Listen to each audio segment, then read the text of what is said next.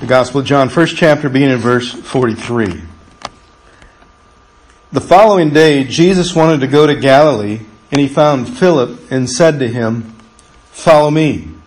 Now Philip was from Bethsaida, the city of Andrew and Peter. Philip found Nathanael and said to him, We have found him of whom Moses in the law and also the prophets wrote, Jesus of Nazareth, the son of Joseph. And Nathanael said to him, Can anything good come out of Nazareth? Philip said to him, Come and see. And Jesus saw Nathanael coming toward him and said of him, Behold, an Israelite indeed in whom is no deceit. Nathanael said to him, How do you know me? Jesus answered and said to him, Before Philip called you, when you were under the fig tree, I saw you. Nathanael answered and said to him, Rabbi, you are the Son of God. You are the King of Israel. And Jesus answered and said to him, Because I said to you, I saw you under the fig tree, do you believe? You will see greater things than these. And he said to him, Most assuredly I say to you, Hereafter you shall see heaven open and the angels of God ascending and descending upon the Son of Man. This is the word of God for the people of God. Amen. You may be seated. I'll let you know I'm going to tell you a story, and, and I'm not saying this is good or bad, what happened. I'm just telling you what happened, all right? Because it happened to me, and I'm not going to mince words on it. Not going to tell you one way and it's not that way. It's a story that happened when I was in seminary. I had been appointed to a United Methodist Church down in uh, Thomaston, Georgia. And um, for the first year I was there, we had about 30, 40 folks coming every Sunday. And then, um, then a, a retired Methodist pastor started attending. He was one of those old time Methodists. I mean, he had been doing it a long time back in the 80s. You know what I mean? He had been in the ministry 60 years, so he'd seen from the late 20s all the way through the 80s he'd been pastoring. So he got to see what old time Methodism looked like.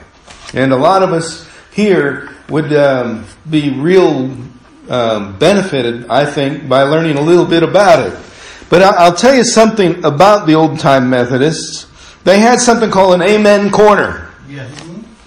You might say, what's an amen corner? So everybody in the corner, in that corner was going, amen, when they heard something they agreed with, and it was noisy. That's right. We had noisy Methodist churches. But we also had something called a class meeting. And some of us are now experiencing that on Sunday evenings. And that was a way where they could help each other be accountable and check in with their faith every single week. In the early Methodist church, it was required. It was not something optional. We've made it optional, and we resume that next Sunday at 5. It's an awesome, awesome thing to do. But the old time Methodists did that, but they also had something else. And I think this came from Wesley's passion, but also because this is what God does. They had a deep passion for a holy life. They wanted to live before God as holy as possible. They, it wasn't one of these ideas where let's profess faith and, and, and when nobody's looking, not live it. They really wanted to learn how to be holy. Unfortunately, the old Methodist church has faded in our society. We've lost touch with that kind of church. Now you might say, well, what about if we had one here? I don't mind if people say amen. I don't mind it. I don't mind if you want to live holy before God and God would like it too. And you would be benefited from it as well. And if you came to our class meeting, I think you would enjoy that. But that doesn't make you an old time Methodist, it makes you a person desiring more of God. And that's good too. But Preacher Porter came in, and he was very encouraging to me as a young pastor. We all need someone when we're first starting out to say, hey, you're doing a great job even if you didn't know what you were doing, but someone who'd been there, who wasn't going to say, you know, I would have done it like this, young man. He didn't do any of that. He didn't do any of that. I mean, when I said something right, he was firing up his amen corner. He had one person in it, and it was him. He lived the old time Methodist belief everywhere he went. I mean, he was not a quiet man in church. If he heard something he agreed with, he said, Preach it, brother! And I go, now either he's got it or um, he doesn't got it and he's losing his mind. Either he's retired because he had to or because he had to. One of the two. And, and I found out later this man was very wise. And, and he always would encourage me to say, You're getting better every week. He'd say, You know, you're doing a good job. I see you growing. And he was uh, very encouraging, but he also, since he was experienced minister and I wasn't, I felt intimidated. I've never, how often do you get to hear someone who's been doing it for years and you're brand new doing it, you're going, oh, he's going to see everything I'm doing wrong. That's what I thought.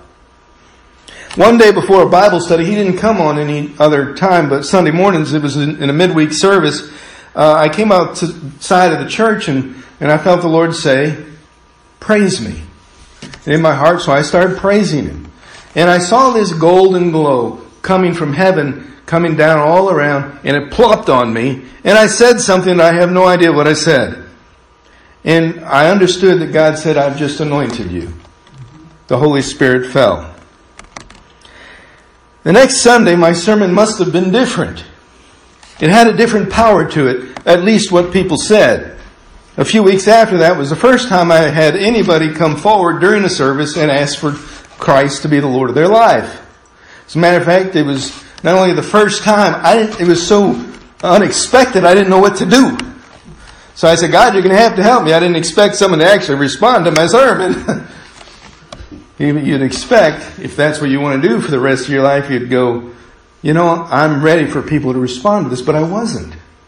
But on that particular Sunday after that Bible study, Preacher Porter came up to me and said, You got the ghost.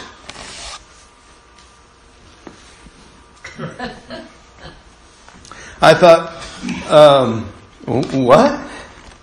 And he said, well, you got the second blessing. You got some holiness. And I looked at him again and I said, What are you talking about? He said, Something's happened to you. I hadn't told a soul. Preacher Porter saw something. Apparently, that old time Methodism showed him some things about God that he can see in other people. Because what had happened to me just a few days before, he could see and, and acknowledge it and say, God's going to use you. And that's what he said God's going to use you. I know it now. After that, he never encouraged me. He just said, Great sermon, Pastor. Never had to. He knew he didn't have to because God was. Now, you might say, well, how does this relate to Nathaniel? Nathaniel, who comes to Jesus on recommendation of Philip, and he's criticizing Philip for saying the Nazarene, the Nazarene is the Messiah. We looked at his story a couple weeks ago. Last time I was in the pulpit, we saw he was under a fig tree before Philip came. And I believe he was crying out for a Messiah, for healing for the nation. The political climate there was a lot like our political climate here. And he also was ready to give up. But I believe in Nathaniel's prayer at that time. He said, God, if you're real, show up. I'm almost desperate here. Can you do something? And when Philip says we found the Messiah, he questioned, but that was God's answer. But he still went, and he asked where Jesus was from before he went. When he said Nazareth, he kind of smirked. But he still went to see if his brother was right or wrong, if it was the Messiah. You see, he expected to see somebody who wasn't any good because they were from Nazareth when he took his brother's advice to come and see Jesus. Jesus had caught him off guard when he said he saw him under the fig tree. Jesus saw his tears and heard the cry of Nathanael's heart under that tree and told him so. He also told Nathanael, This is an Israelite who's not filled with deceit, but really, really cares. Into that uh, verse, when he first meets Jesus, he said, This is a man, an Israelite, in whom is no deceit. At the end of verse 47, what he says. That phrase means this man has a heart for God and for the nation. And it's under Roman oppression, and he's broken by it. That's what that statement means. Now, this would have been a great story, and this is what Nathaniel says. You saw me? I don't know how you saw me, but you must be the Son of God, the King of Israel. I believe. And this would have been a great story, because this is when Nathaniel got converted to Jesus. And, but Jesus knows this is just the beginning for Nathaniel. Nathaniel does not. He thinks, I found the Messiah, this is great, everything's good now. This is what Israel was praying for for years and years and years as a Messiah. Here he is, everything's fine. Done. End of story. No. Beginning of story. Not end of story. You see, Nathaniel had a great testimony. He saw me and nobody else was around. And I went to see him and he said he saw me and, and I know he's God. But 20 years later, that story is going to be a little old when he's facing trials and temptations, isn't it? Going to be a little bit of an old testimony. Now, a great story goes a long way, but it doesn't help a whole lot when the dark nights come in, or the old questions, and new fears, and stronger enemies and doubts come in and assail upon you. Got a question for you this morning. Knowing Jesus, have you stopped at meeting Him thinking it was the end of what you wanted and not the beginning? Have you stopped at the beginning? Is your story about Jesus in your life an old one? Is the last thing He's done been a long time ago or recent? You see, when preacher told me about, preacher Porter told me about the second blessing, I assumed I knew what he was talking about. When I was younger, I'd been to a lot of different churches and denominations and non-denominational churches, and they talked about different moves of God and what to expect. Pentecostal church would say you have to talk in tongues, you're not saved. Another church said you got to be baptized in the Holy Spirit and slain and fall on your back and put covered with a sheet, or you're not part of God's kingdom. All these different denominations told me different things and said these are certain things that are marks of being a true Christian, otherwise you're not. I remember one time I was uh, a church. Guy said, "I'd like to come over and do a Bible study with you." And I said, "Great! I love studying the Bible. Let's do it." So he comes over to my house, opens up a little sheet of paper, says, "Here's a copy of the questions we're going to answer. I've got the answers. Let's study the Bible." And every one of his answers were denominationally based on what he believed his church said was right and not what the scripture said. I said, well, let's, let's look in the scriptures. Okay. This first one, I got the scripture reference already written down here for you. Look there. This is what it said. And I said, let's read the whole passage. He goes, oh, we don't need to do that. Hmm. Just one verse. And I said, let's study the Bible. That's what I want to do. And he goes, well, you're no fun to study the Bible with if you're not going to let me teach you what the Bible says. And I said, I'm not going to let you teach me what the Bible says. I'm going to let the Bible teach me what the Bible says. And he got a little upset, but we went on with his test, uh, the Bible study. And he said, in the midst of it, have you been immersed? Baptism. I said, what do you mean? He said, well, I understand the Methodist Church holds an infant can be baptized and that's it. They can be sprinkled and they're fine. And he says, that's not biblical. And I said, really? He said, yeah. And so if you haven't been immersed, you're not a Christian. That's what the Bible says. That's what he's telling me, right? And if you haven't got that baptism, you, you won't get any blessing from the Holy Spirit. You won't get any power from God. He's telling me all these things Scripture's supposed to have said about it, right? And I'm, I'm asking him this question. I said, and what if I've been immersed? He said, oh, that changes everything. Then you're a Christian. And I said, what if you don't know? What if I don't tell you whether I've been immersed or not? What if I've been immersed, sprinkled, and dunked? He said, well, you're covered. but what church did it? All those different things about how to live out the life and nothing about God changing a heart. When you meet Jesus, aren't you supposed to be changing your heart? Cleansed, new life begins, an old man dies. Isn't that what Scripture talks about? And Preacher Porter had uh, mentioned this to me, and I had all these ideas that he, maybe he meant the baptism of the Holy Spirit, or it's one denomination I've been to called being slain in the Spirit, uh, or that I had to have a, a gift of some sort of prophecy or something, uh, or an, a holy unction. If you ever heard of that.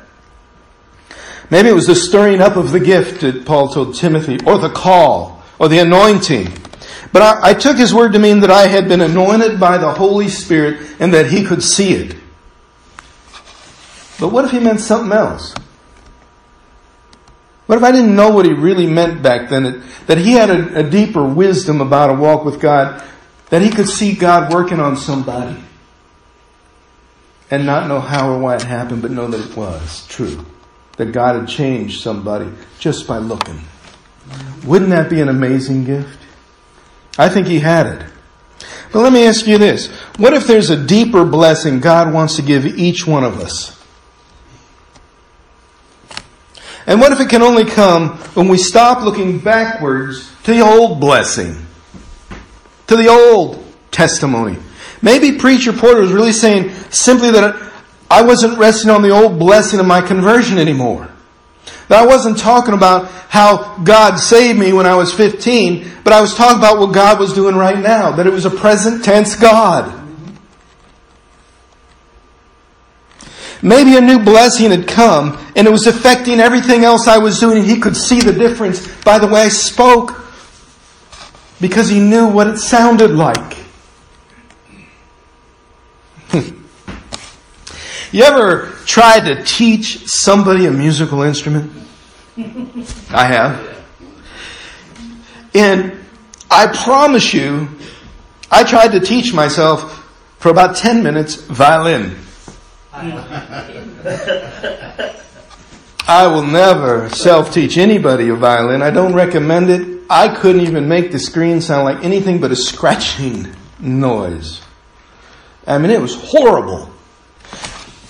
And so when I hear someone play a violin, I go, wow, that's so good. You must have spent a lot of time practicing and learning. And they say, absolutely. This Christmas, our niece has been taking violin lessons. And she says, I'm not very good. And I'm going, as long as it's more than a scratch, you're better than I ever was. And she got up and played. Got all the notes. I knew the song. She was in time. I had recorded on my phone, and I said, you know, one day she's going to look back at this and go, boy, I wasn't very good then, but I can play it better now. I've come a long way. Do you understand you can look back where you've been at old stuff, like if you ever read your old thoughts or a journal and you look back and go, man, I've grown a lot since then. Preacher Porter was way at the end of the preaching chain, okay? I was at this end. He could see a difference in me. Because he had been there.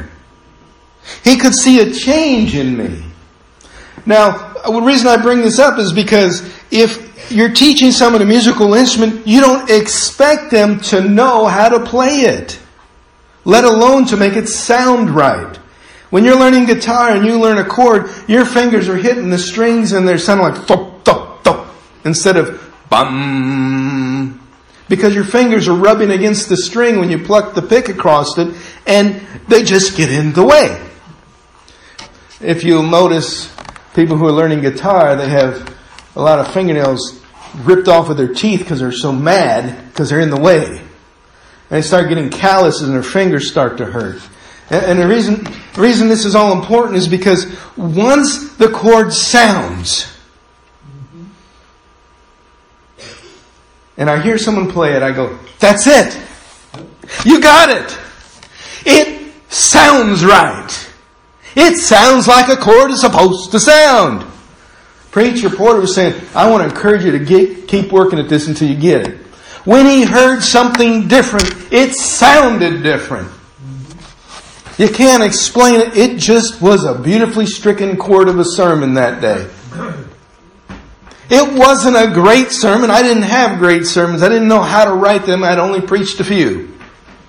But it was different to his ears because he knew what he was listening for. He was a master listening to an apprentice saying, you got it. God's got you. You can't do this without God and you got God now. Because you can't take the next step without the passion that comes from the Holy Spirit. You can't serve Jesus on willpower. You serve by the grace of God. And the call is when the fruit begins to really explode. So he was saying to me, you got a second blessing. He meant more than just the first one. I saw you under the fig tree. I found you. Jesus heard the cry of my heart when I was young, but I hadn't heard from him in ten years. Until that week.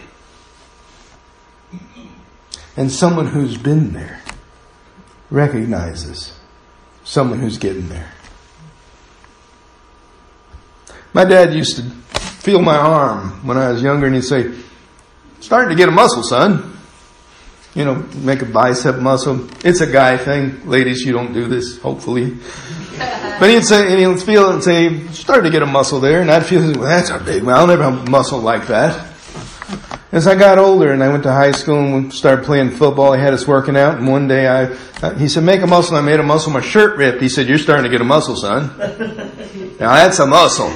He can tell the difference because of what it starts like and what it's supposed to look like at the end. People who've been there know the story. They know what it's like to put the work in, but you can't put the work in in the gospel of, the, of Jesus Christ and have fruit until God's got something in you that's real. Other people who've been there hear it. It sounds different in their heart, not their ears.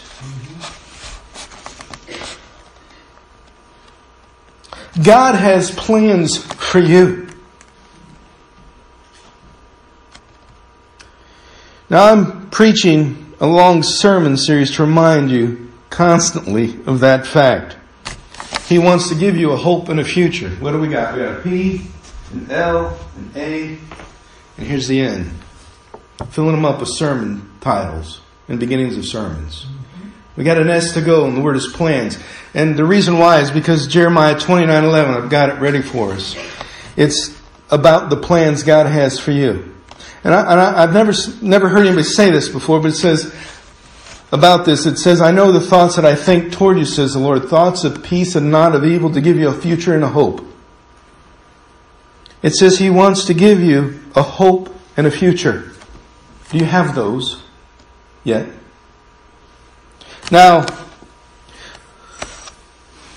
you see, you can have a hope and a past, which is depression and, and failure, or you could have no hope and a future of hopelessness.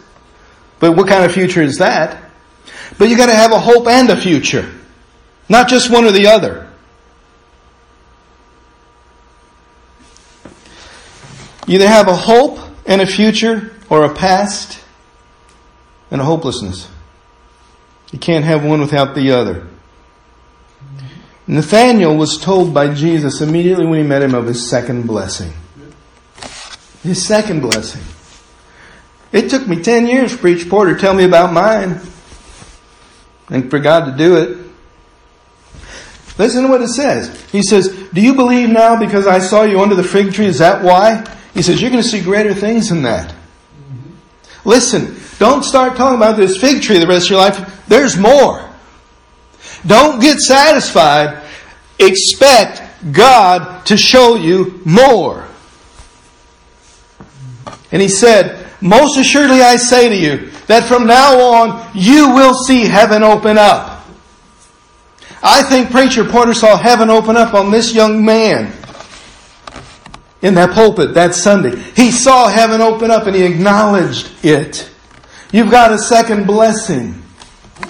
God's got something He's doing in you. And now I know I don't have to encourage you anymore because God will do that by bringing the right people at the right time.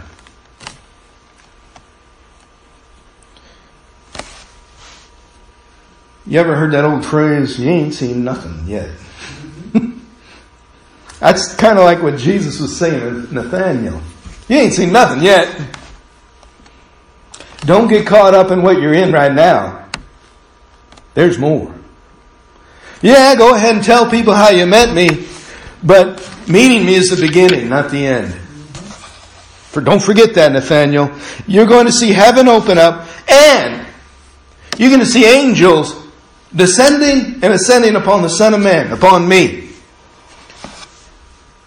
And I think later, Jesus told him what he was talking about. Well, I, as a matter of fact, I know he did. But I can't prove it. I just know what he told him. He said, those angels descending and descending upon the Son of Man, those are the angels from God that are sent to each person to communicate what that person needs back to the Heavenly Father. And then another one comes and ministers to that person. And he says, An angel told me about you under the tree.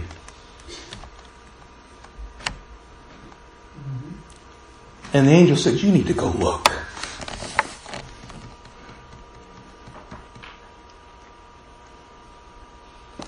You need to go look. Don't miss this. The angel said to Jesus, Come and see. It's the exact same thing that Philip said to Nathaniel, Come and see. And the angel told me, Come and see, and I saw you. Now I'm going to show you all of heaven, how it works.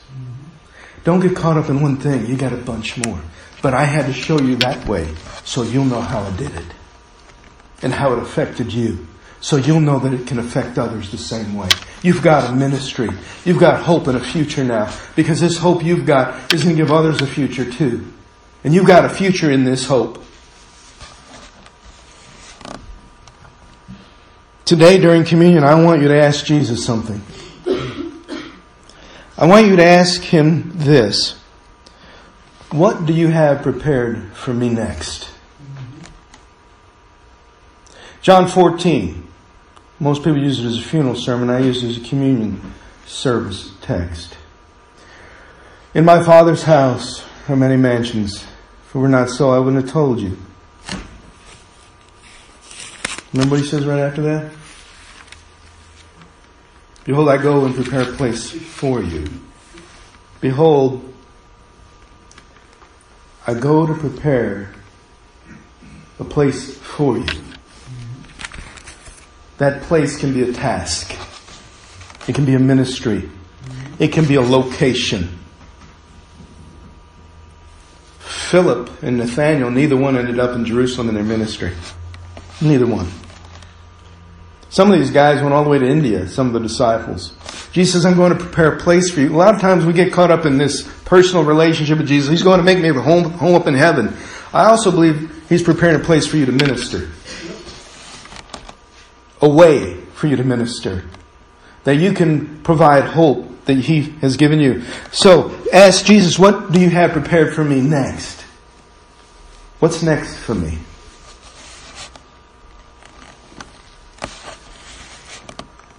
You see, Jesus is in the process of recruiting disciples all the time. And He's recruited you and me. And He asks us this question If not now, when? And if not you, then who? And if not you, who are you going to recruit to go in your place? I love that churches send missionaries out across the world because they're going in their place. But who are you going to send in your place if you're not going to do the work God's asked you to do? Or for the blessing that He's got with your name on it that you're not entering into because you think you've got it already. I've already got God's blessing. I've met Jesus. I've got all I need. I'm sure, sure happy I got heaven. That's all I want. God says, you got so much more. Going to see heaven open up while you're alive. Going to see me work around the world and in lives around you, you're going to see it happen. I saw this lady one time, and I thought she was crazy. I really did. I was young, but we were walking down the street one day. There's a homeless man laying there passed out. Someone walked up while we're standing there, sets ten dollars on there and says, God loves you and a. And I said, they just can use it on alcohol. He's laying there drunk. There's no way. And the lady next to me says, that was Jesus. And I said, that was $10 and an enabler. She said, I saw Jesus put that $10 on there. And I looked at her like, you're crazy. It's because she sees Jesus when Jesus works. I saw someone trying to enable somebody, but she saw Jesus walk up to this man. How many times have we said, this person's like an angel to me. You're like Jesus to me. Thank you for being God's blessing to me. We're seeing Jesus do it. If we look. So I want you to ask him, what's next for me? Do you have a blessing or a ministry? Someone I need to talk to? Or someone I need to recruit to go in my place. Tell him that you want the blessing and the preparation he has for you more than anything. And tell him you love him. And ask him to bless you so that you can bless others. Don't stop with the blessing you got. The blessing is for others.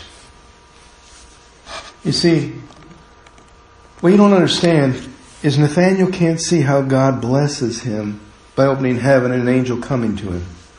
Because it's at that point when he's at his brokenness that his head's to the ground, hurting. And you're not looking to heaven. You can only see heaven open up and do the work of Jesus Christ on others. This was an invitation of Jesus. And Nathaniel would say, You be the next blessing for somebody else.